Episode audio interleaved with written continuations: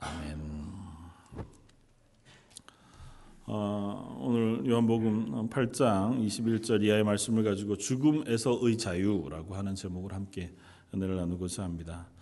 어, 오늘 본문은 어, 뭐 8장 전체가 계속해서 그러하지만 예수님과 어, 유대인들 사이에서의 어, 어떻게 보면 논쟁이 반복되어져 나타나고 있습니다. 그러면서 어, 예수님에 대한 어, 논쟁 혹은 의문 사항을 이야기하는 것을 이렇게 그냥 구분해 본다고 하면 의미로 한 네 가지 정도를 우리가 살펴볼 수 있을 겁니다. 먼저 예수님은 어디에서 왔느냐고 하는 질문이고 또 두 번째는 예수님이 어디로 가시는가라고 하는 질문일 것이고 또 세 번째는 예수님이 말씀하시는 아버지가 누구냐 그리고 마지막으로는 예수님이 누구신가 하는 아마 질문일 거 결국은 다 하나로 합하여 얘기할 수 있는 것이지만 예수님이 말씀하시는 것과 이 사람들의 대답을 계속해서 어, 비교해 보다가 보면 그 사이에 커다란 간극, 그러니까 차이를 발견합니다. 예수님은 누구신가 하고 하는 것을 요한복음은 계속해서 명확하게 하나님의 아들이시고 우리의 죄를 구원하시기 위하여 오신 구속자시다, 메시아시다라고 하는 사실을 분명하게 드러내고자 합니다. 반면에 거기에 자꾸 시비를 걸고 논쟁을 하려고 하는 유대인들, 서기관님들과 대제사장들, 뭐 말씀을 잘 안다고 하는 그들은 예수님의 반대편에 서서 예수님을 자꾸 어, 책 잡으려고 합니다.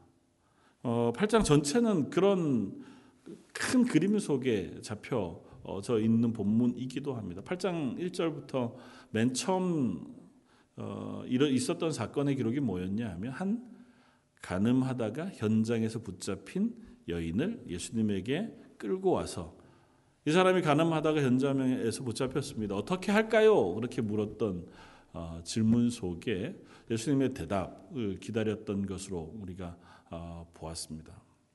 어, 이유는 단 하나였습니다. 예수님에게 이 여인을 용서하는 게 맞습니까? 아니면 율법대로 이 사람을 심판하는 게 맞습니까? 그걸 묻고 싶은 건 아니잖아요. 그들이 왜 이 여인을 끌고 와서 예수님에게 묻습니까? 이 여인은 간음하다가 붙잡혀 어, 현장에서 붙잡혔습니다. 어떻게 할까요? 이유는 뭘까요? 예수님을 죽이기 위해서. 예수님을 책잡기 위한 그 이유 하나 때문에 이 여인을 데리고 온 겁니다. 묻고 싶거나 알고 싶거나 그것을 확인하고 싶은 게 아니고 그저 믿기로 써서 예수님을 죽이고자 하는데 사용하고자 하는 겁니다. 예수님과 지금 계속해서 변론하고 있는 이 질문에도 동일한 것이 드러납니다.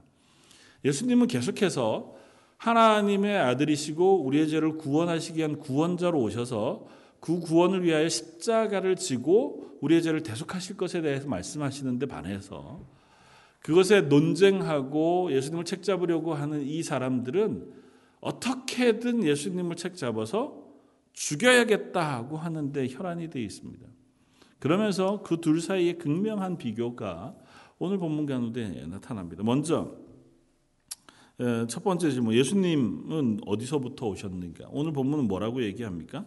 23절에 예수께서 이르시되 너희는 아래에서 났고 나는 위에서 났다고 얘기합니다.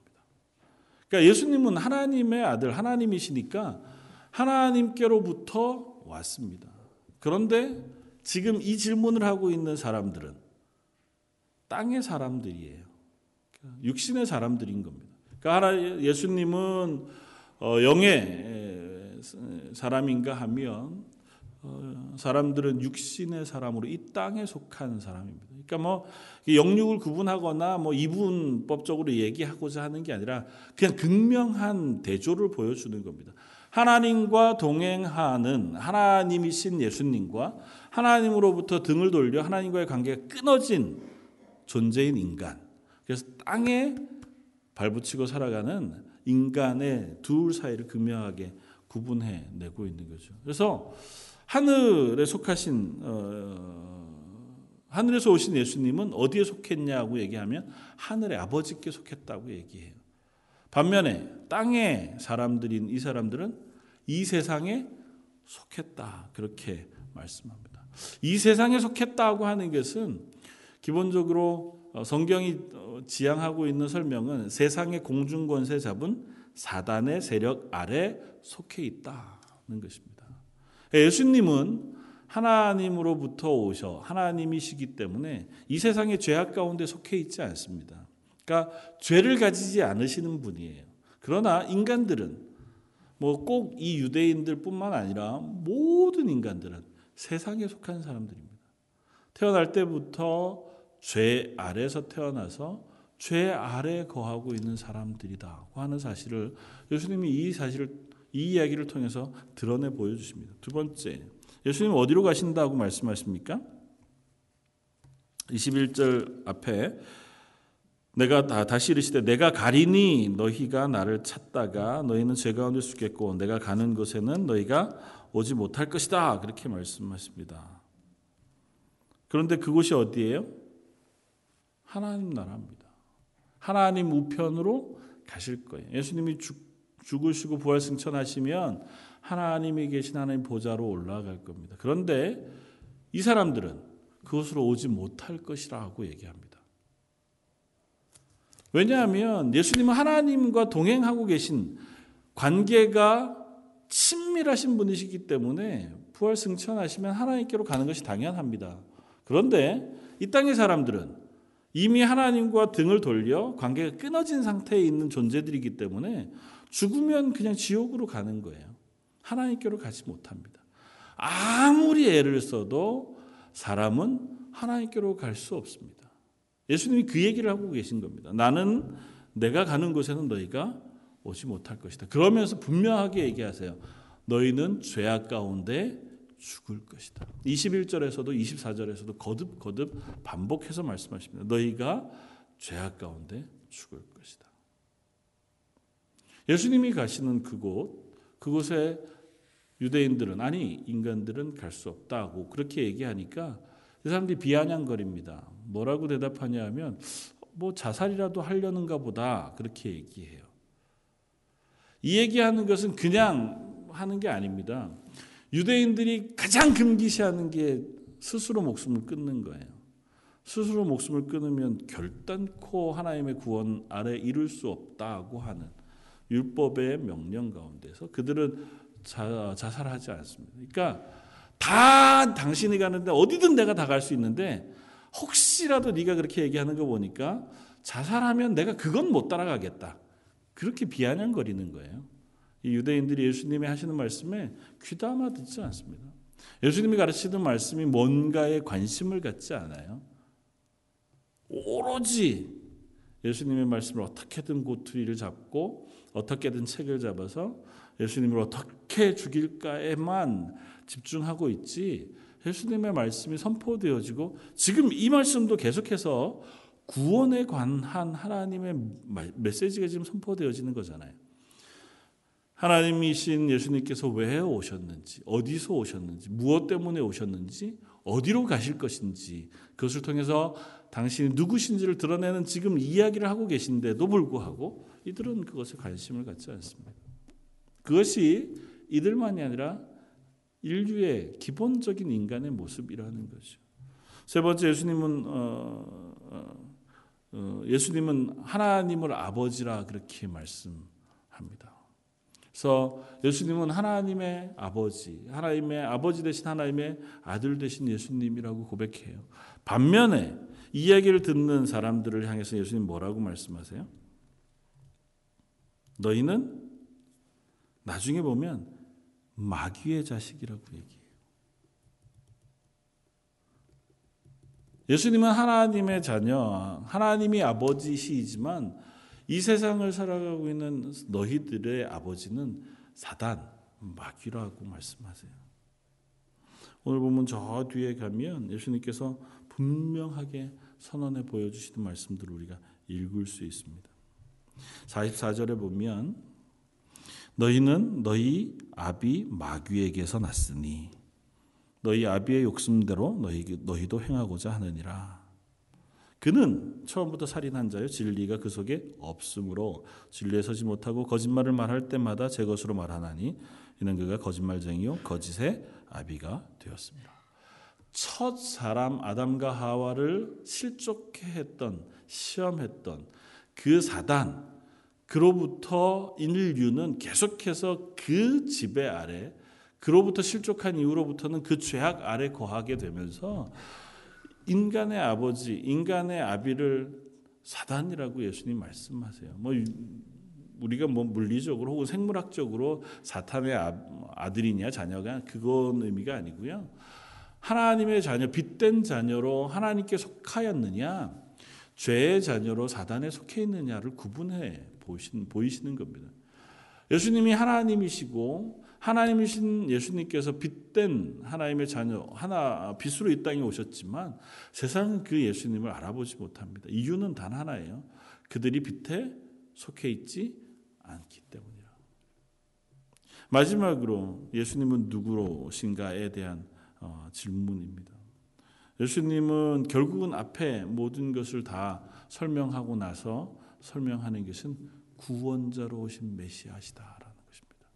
그리고 그 사실을 너희는 모른다는 것입니다. 그래서 24절을 보면 그러므로 내가 너에게 말하기를 너희가 너희 죄 가운데 죽으리라 하였노라. 너희가 만일 내가 그인 줄 믿지 아니하면 너희 죄 가운데서 죽으리라. 그냥 이 세상에 죄의 자녀로 죄에 속한 채로 이 땅을 살아가는 인간들은 그저 그 상태에서 죽어갈 뿐입니다. 심지어 예수님을 만난다 할지라도 예수님의 복음의 메시지가 들려진다 할지라도 그들이 그곳에서 벗어날 수는 없어요. 단 하나 예외 조, 음, 조항이 있습니다. 예수님을 메시아인 줄 믿으면 예수님이 누구신지를 믿으면 성경이 말씀하고 있는 우리의 구주가 되시고 우리의 죄를 대속하신 예수 그리스도인 줄을 믿으면 그곳에서 건집을 받을 수 있습니다. 그러나 그렇지 아니하면 너희들은 그대로 죄 가운데서 죽임을 당할 것이다. 오늘 본문에서 얘기하고 있는 바는 단순합니다. 이 모든 것들을 통틀어서 한 가지 이야기를 해요. 뭐냐 하면 우리는 죄에 속한 사람들이라. 인간 그 누구도 그 죄에 속한 그 자리에서 벗어날 힘을 가진 사람은 없습니다.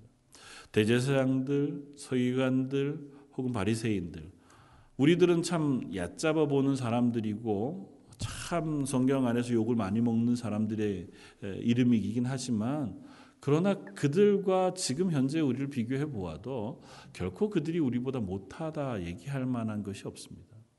그저 그들이 욕을 먹고 그들이 죄의 자식이라고 불리움을 받는 것은 모든 인류가 그러하다는 것의 대표격으로 그렇게 얘기를 듣는 것일 뿐이에요.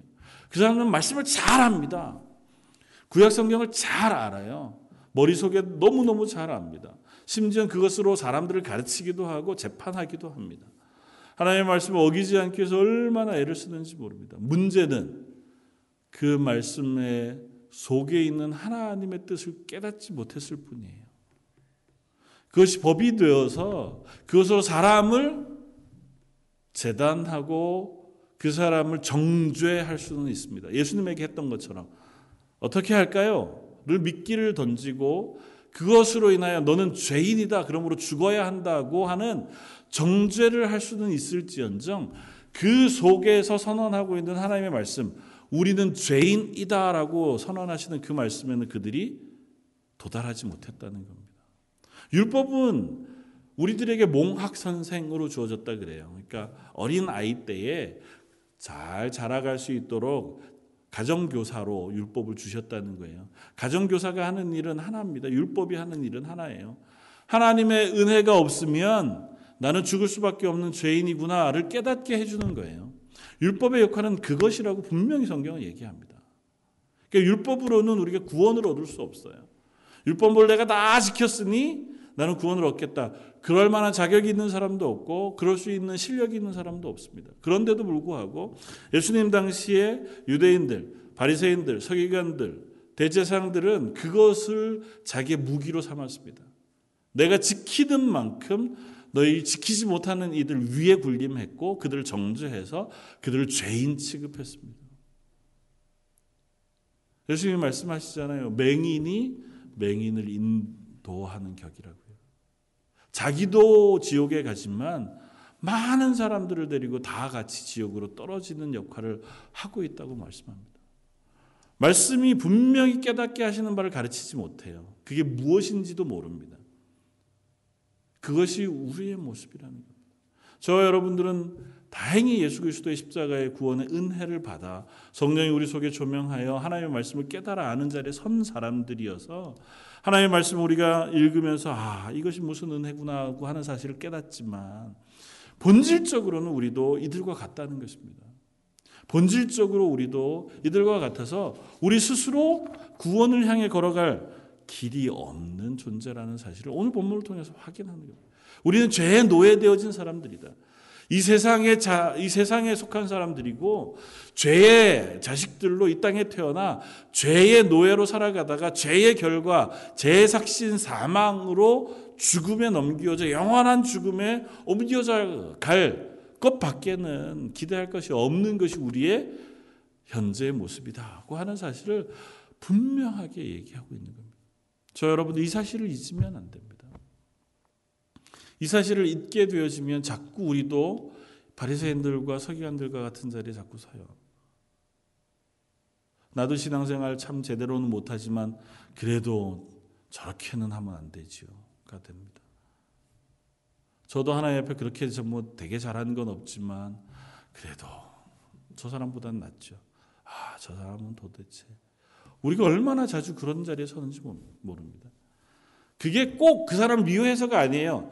그렇게 비교해서라도 내가 괜찮은 사람인 것을 확인하고 싶어 해요. 하나님 앞에서 신앙생활 내가 잘 못하기는 하는데 그래도 저 사람을 보니까 하나님 그래도 저는 좀 낫지요 라고 하는 마음을 가지고 싶어 한다고요. 그게 우리의 죄인됨입니다.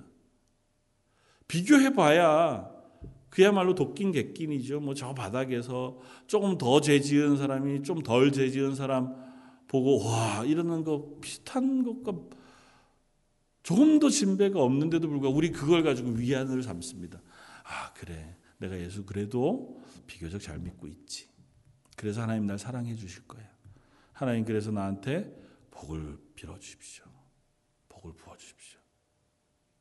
조금 더 나가면 하나님 왜 제가 그래도 얼마나 열심히 살려고 노력하는데 말씀대로 살려고 노력하는데 하나님 왜 나한테 안 그러시는 겁니까? 그게 때로는 우리의 가슴 아픈 고백의 이유가 되어지기도 합니다. 그러나 첫 자리를 우리가 잘 이해하면 그곳에서 조금은 자유로워질 수 있습니다.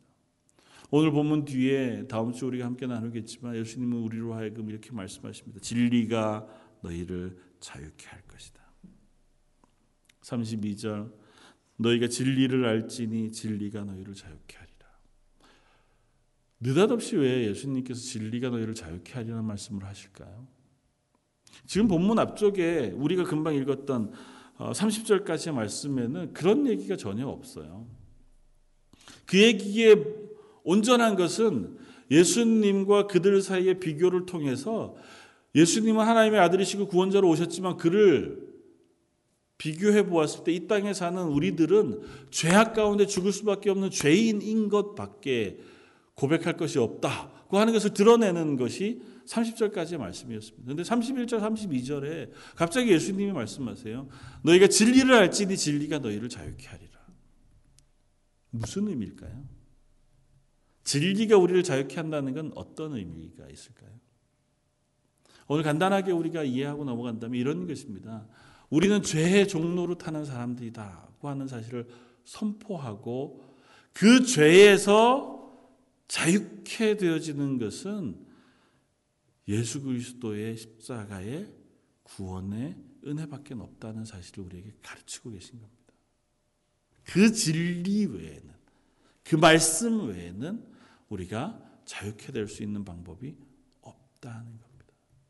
우리가 죄 종로로 타는 데서 우리가 발버둥 친다고 해서 그것에서 스스로 벗어나와 죄의 속박에 죄에서 자유케 되어지는 법은 없습니다. 우리가 죄에서 자유케 되어지는 유일한 방법은 예수 그리스도의 십자가의 보혈의 피, 그것을 믿음으로 그로 인하여 새 생명을 얻었을 때 우리는 비로소 죄에서 자유케 되어집니다. 죄의 속박에서 자유케 되어지고 죄를 범할 수밖에 없는 죄된 존재에서 자유케 되어질 수 있다는 것입니다. 진리가 너희를 자유케 하리니라고 하시는 말씀은 그것이에요. 말씀을 많이 알면 알수록 너희가 자유롭게 살 수 있다 그 얘기가 아니에요. 예수 그리스도의 십자가의 복음 그 진리 그것만이 우리를 죄의 종된 그곳에서 하나님의 자녀된 자리로 옮겨 놓을 수 있다고 하는 선언 그 선언 우리가 깊이 깨달아야 합니다. 그러니까 우리는 먼저 그 사실을 인정해야죠. 아 나는 죄인이구나. 하나님 앞에 내가 죄인일 수밖에 없구나. 여전히 내가 추구하고 있는 것 그 모든 것이 연약할 수밖에 없는 죄인이구나를 우리가 스스로 인정하고 그 다음에 하나님 옆에 나아갑니다. 하나님, 제가 죄인인 그 모습을 용서해 주십시오. 예수님의 보혈의 피로 씻어 주셔서 새롭게 해 주십시오. 우리가 거듭나 새 사람이 되면 그 죄의 종로로 탄 데서 온전히 일어나 자유한 하나님의 자녀로 살아갈 수 있을 줄 믿습니다. 하나님 그 자리에 서게 해 주십시오. 그렇게 되면 자랑이 없습니다. 그렇게 되면 스스로 다른 사람과 비교할 필요도 없습니다. 왜냐하면 똑같은 죄인들이 똑같은 은혜를 받아서 똑 같은 하나님의 자녀의 자리로 옮겨졌거든요. 물론 서로의 편차가 있습니다. 조금 성숙할 수 있고 조금 덜 성숙한 사람들이 있을 수 있죠. 그러나 내가 더 성숙했다고 해서 덜 성숙한 사람들을 깔볼 수 없습니다. 조금 덜 성숙했다고 해서 더 성숙한 사람들에게 굴복할 필요도 없습니다. 물론 하나님의 말씀에 순종하기 위하여 하나님의 은혜를 구하기 위하여 애써야 하고 더 성숙한 자리로 나아가기 위해서 우리가 수고해야 하는, 하는 것이 분명합니다. 그러나 그 자리로 옮겨지게 된 근본적인 이유가 예수 그리스도의 십자가의 은혜인 것을 우리가 잊으면 안 된다는 거죠. 내가 구원받은 것은 전적으로 하나님의 은혜 그것 때문이었습니다. 내가 이 자리에 서서 조금이라도 하나님이 기뻐하시는 자리로 한 걸음씩이라도 움직일 수 있는 가능성을 얻게 되어진 것이 바로 예수님의 십자가의 구원의 은혜 때문이었습니다. 그러므로 제가 이 자리에서 한 걸음이라도 하나님이 기뻐하시는 자리로 나아갈 수 있게 해주십시오. 우리가 그렇게 기도하는 것이고 그래서 조금 연약한 지체들을 보면 기꺼이 손을 내밀어서 같이 그 길을 걸어갈 수 있도록 격려하고 위로하고 세워가는 거죠. 그들을 위해서 기도해 주는 것이고 함께 그 길을 가기 위해서 수고하는 것입니다. 결코 그것이 비교의 대상이 되고 그것이 서로를 차등하는 이유가 되어서는 되지 않는다는 사실을 우리에게 얘기해 주는 것. 같은 선 죽음에서 출발하여 같은 은혜로 새 생명을 얻은 사람들. 그러므로 우리는 죽음에서 자유케 되어진 놀라운 은혜를 입은 사람들인 것을 우리가 잊지 않아야 할 것입니다. 그리고 그렇게 되면 그 다음에 내 신분의 변화를 스스로가 인정할 수 있어야 됩니다. 죽음에서 건짐을 받아 새 사람이 되었습니다. 로마서에서 얘기하는 것처럼 이전 것은 지나갔으니 이제는 새 것이 되었습니다. 옛사람은 십자가에 못 박아 죽었고 우리는 매일마다 예수 그리스도의 생명을 덧입어 새 사람이 되었습니다. 그렇다면 여전히 죽음 가운데 있는 죄의 자녀의 자리에 있지 아니하고 하나님의 말씀에 순종하는 하나님의 자녀의 자리에 서는 것이 합당합니다. 그리고 그것은 의무로 어려운 책임이 아니고 우리가 누릴 수 있는 최선의 기쁨이자 우리의 즐거움이 될 수 있다 생각이 되었습니다. 아, 하나님의 말씀 그것을 순종하는 것은 하나님의 은혜가 아니고는 불가능합니다. 성령의 열매들을 맺어갈 수 있는 것은 하나님 우리에게 은혜 베푸시지 않으면 불가능합니다. 아무리 선하고 도덕적으로 윤리적으로 깨끗해도 그 성령의 열매들을 다 차곡차곡 우리 삶 속에서 열매 맺어 가기란 참 불가능한 일이 아닐 수 없습니다. 그러나 하나님 우리에게 은혜를 베풀어 주시면 성령님께서 우리 가운데 역사해 주시면 우리의 속사람을 자꾸 바꾸어 주시면 비로소 우리는 그 열매들을 조금씩 내 아, 맺어갈 수 있는 줄 믿습니다. 기대하기는 저 여러분들이 그 열매 맺기를 즐거워할 수 있는 사람들이었으면 좋겠습니다. 그게 괴로움이 아니고 아, 버거움이 아니었으면 좋겠습니다. 아, 예수님 믿고 사는 게 너무 힘듭니다. 좀 쉬었다가 믿으면 안 될까요? 좀 내 마음대로 살다가 올 한 해만 딱 올 한 해만 제가 제 승질대로 살다가 내년부터 또 다시 그리스도인으로 좀 열심을 내 보면 안 될까요? 우리 마음은 그럴 때가 많이 있습니다. 그러니까 아우 다 때려치고 어디 가가지고 나 모르는 데서 내가 목사인 것도 모르고 장로인 것도 모르고 예수 믿는 것도 모르는 데 가가지고 내 마음대로 살다가 싹 씻고 다시 돌아와서 인지 그때부터 어, refresh 해가지고 그럴 수 있, 그럴 수 없습니다. 그렇게 무거운 짐이 아니고요.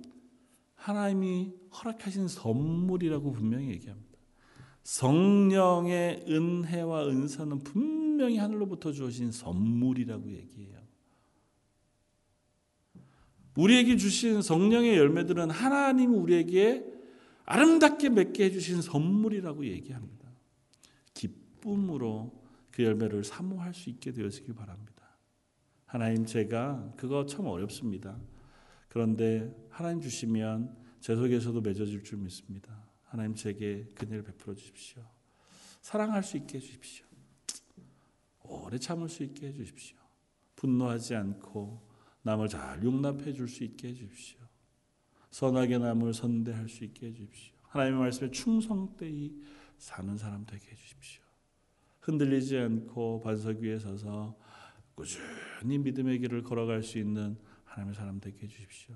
그것이 저 여러분들의 기도의 제목이 되고 그 기도에 응답하시는 하나님의 응답이 저 여러분들 삶 속에 온전하게 드러나는 저 여러분들의 삶 되시기를 주님의 이름으로 축원을 드립니다. 다시 한번 기도하겠습니다. 죄에 종되어졌던 저희들을 예수 그리스도의 보혈의 피로 씻어 깨끗게 하셔서 하나님의 자녀 삼아 주시니 감사합니다. 그러나 하나님의 자녀인데도 불구하고 여전히 저희 속에 있는 옛 습관들이 죄를 즐거워하고 죄 가운데 있기를 기뻐하며 성령의 열매를 맺는 것이 참 버겁고 무거운 짐처럼 느껴질 때가 많이 있습니다. 그러나 하나님께서 우리에게 은혜를 베풀어 주시고 성령의 능력을 부어 주시면 저에게 기쁨으로 감사함으로 성령의 열매를 맺어가는 사람들 되어질 줄 믿습니다. 여기에 모여 예배하는 모든 성도들에게 그 은혜와 그 충만한 것을 허락하여 주옵소서. 모든 말씀 예수님 이름으로 기도드립니다. 아멘.